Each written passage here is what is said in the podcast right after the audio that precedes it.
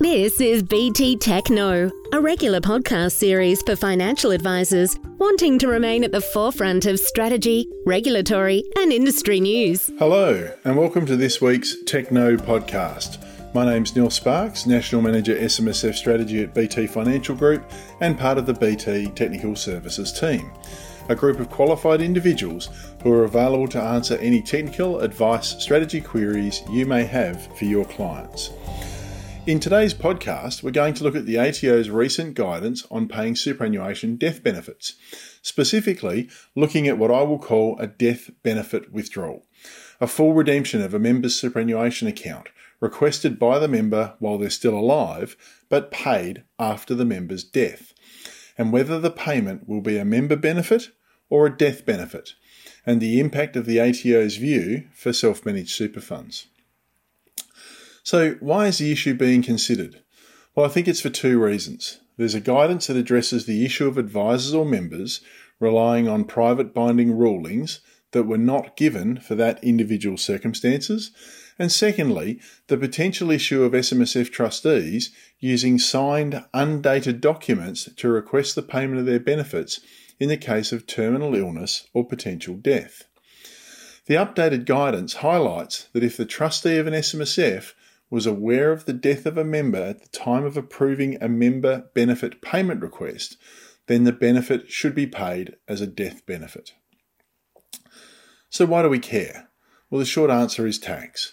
The tax consequences of whether a benefit is paid as a member benefit or a death benefit can be significant.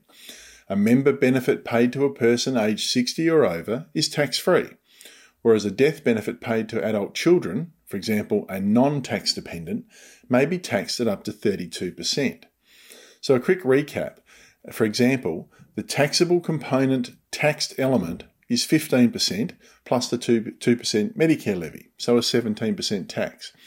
Or any taxable component untaxed element is 30% plus the 2, 2% Medicare levy, so 32%. So, how can advisors determine if the payment is a death benefit or a member benefit? So let's start uh, by taking a look at the difference between a member benefit payment and a death benefit payment. A member benefit is a payment made to a person because they were a superfund member. A death benefit is a payment made to a person after another person's death because the deceased was a superannuation fund member. So that's a really easy way of looking at it. If a member requested an amount to be paid from their fund before they died, but died before they received it, it may still be a member benefit in some limited cases, and this is determined by the facts and circumstances surrounding by the, the payment. A trustee of a regulated super fund can only pay super benefits according to the governing rules of the fund, and for an SMSF, the governing rules of the fund should be read carefully to determine a member's benefit entitlements in the event of death.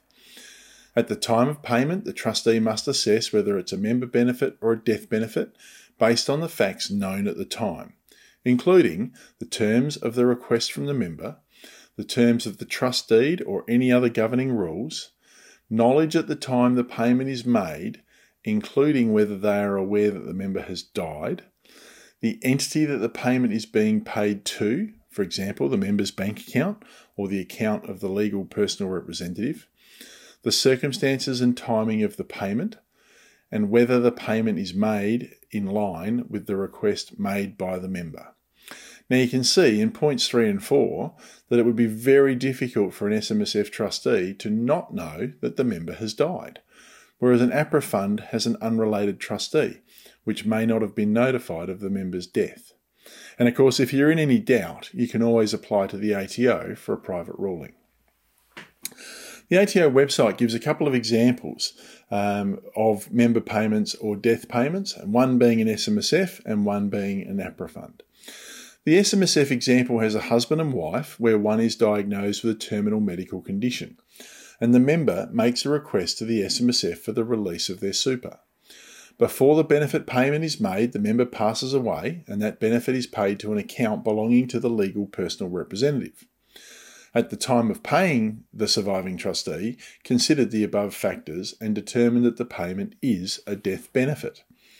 The trust deed of the SMSF allows for the release where a member meets a condition of release, including both the terminal medical and death conditions. The trustee of the SMSF knew that Jack had, the member had passed away before authorising the payment, and the payment went to the legal personal representative's account.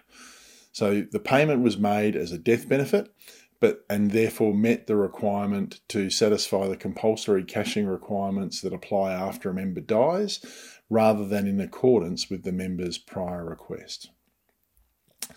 Now, similarly, if we think about an APRA regulated fund with the same set of circumstances, um, the member has made a request to the trustee uh, that before the payment is made, the member has passed away, but no one's notified the trustee of the member's passing until after the benefit has been paid to the member's personal bank account.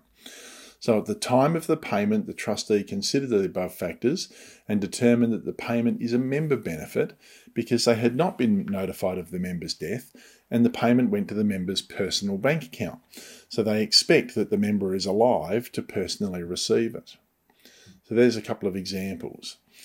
Now, at the recent SMSF Association National Conference, the ATO Deputy Commissioner, Superannuation and Employer Obligations confirmed the ATO's position that if a trustee is paying benefits after a member has died, it would be highly unusual for that not to be a death benefit, particularly in situations where the trustee was aware that the member had died or the money was paid to an account of the member or their legal personal representative. They also pointed out they know of situations where advisors to SMSFs may hold signed, undated documents requesting payment of the member benefits in case of terminal illness or impending death. The ATO stated that this practice won't change the outcome. Unless there are highly unusual circumstances, the payment will still be a death benefit payment.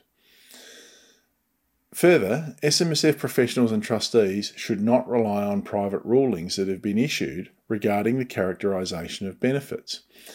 These edited versions of private binding rulings are published for transparency purposes only. They're not a precedential database and can't be relied upon as they don't represent a full set of facts, and the full reason for the decision is not always included in the publication. So, this guidance from the ATO makes it clear that the view is once a trustee is aware of the death of the member, then it should be dealt with as a death benefit payment. So, what are some of the consequences of a death benefit withdrawal? For advisors, a deathbed withdrawal may breach Standard 1 of the Code of Ethics, which states you must act in accordance with all applicable laws, including this code, and not try to avoid or circumvent their intent. For clients and beneficiaries, potential consequences could include where the beneficiary of the member could be denied their entitlement to the deceased's superannuation proceeds, which will now form part of the estate and be dealt with by a will. Can you imagine the situation where a child from a previous marriage was to receive the deceased member's accumulation interest, while the member's pension interest was to be paid as a reversionary pension to the second spouse? Suddenly, none of the money is in superannuation and will, will be dealt with by the will, which may not provide for either the child or the spouse. What about the situation where a power of attorney thinks their mum or dad is about to die and instructs the deathbed withdrawal of mum and dad's superannuation benefits, and then mum or dad survives? It's great that they survived, but who's going to explain to mum or dad that they no longer have their tax free account based pension and concessionally taxed accumulation accounts? What if they've lost capacity and can't change the will and other beneficiaries may have just lost their inheritance? Which, of course, brings me to standard six. What are the long term implications of the advice? So, these are all considerations that need to be made. So, in conclusion, if you have a client where it may be questionable as to whether the benefit is a member benefit or a death benefit, obtaining a personal, private binding ruling is highly recommended. The regulatory landscape is always changing. This guidance reinforces that things can change quickly, and what may have been possible as recently as a month ago is no longer the case. As always, BT is there helping great advice to thrive. So make sure you register for our fortnightly BT Academy webinars and listen to our TechKnow podcasts to keep up with the latest changes. How can you catch up on previous webinars?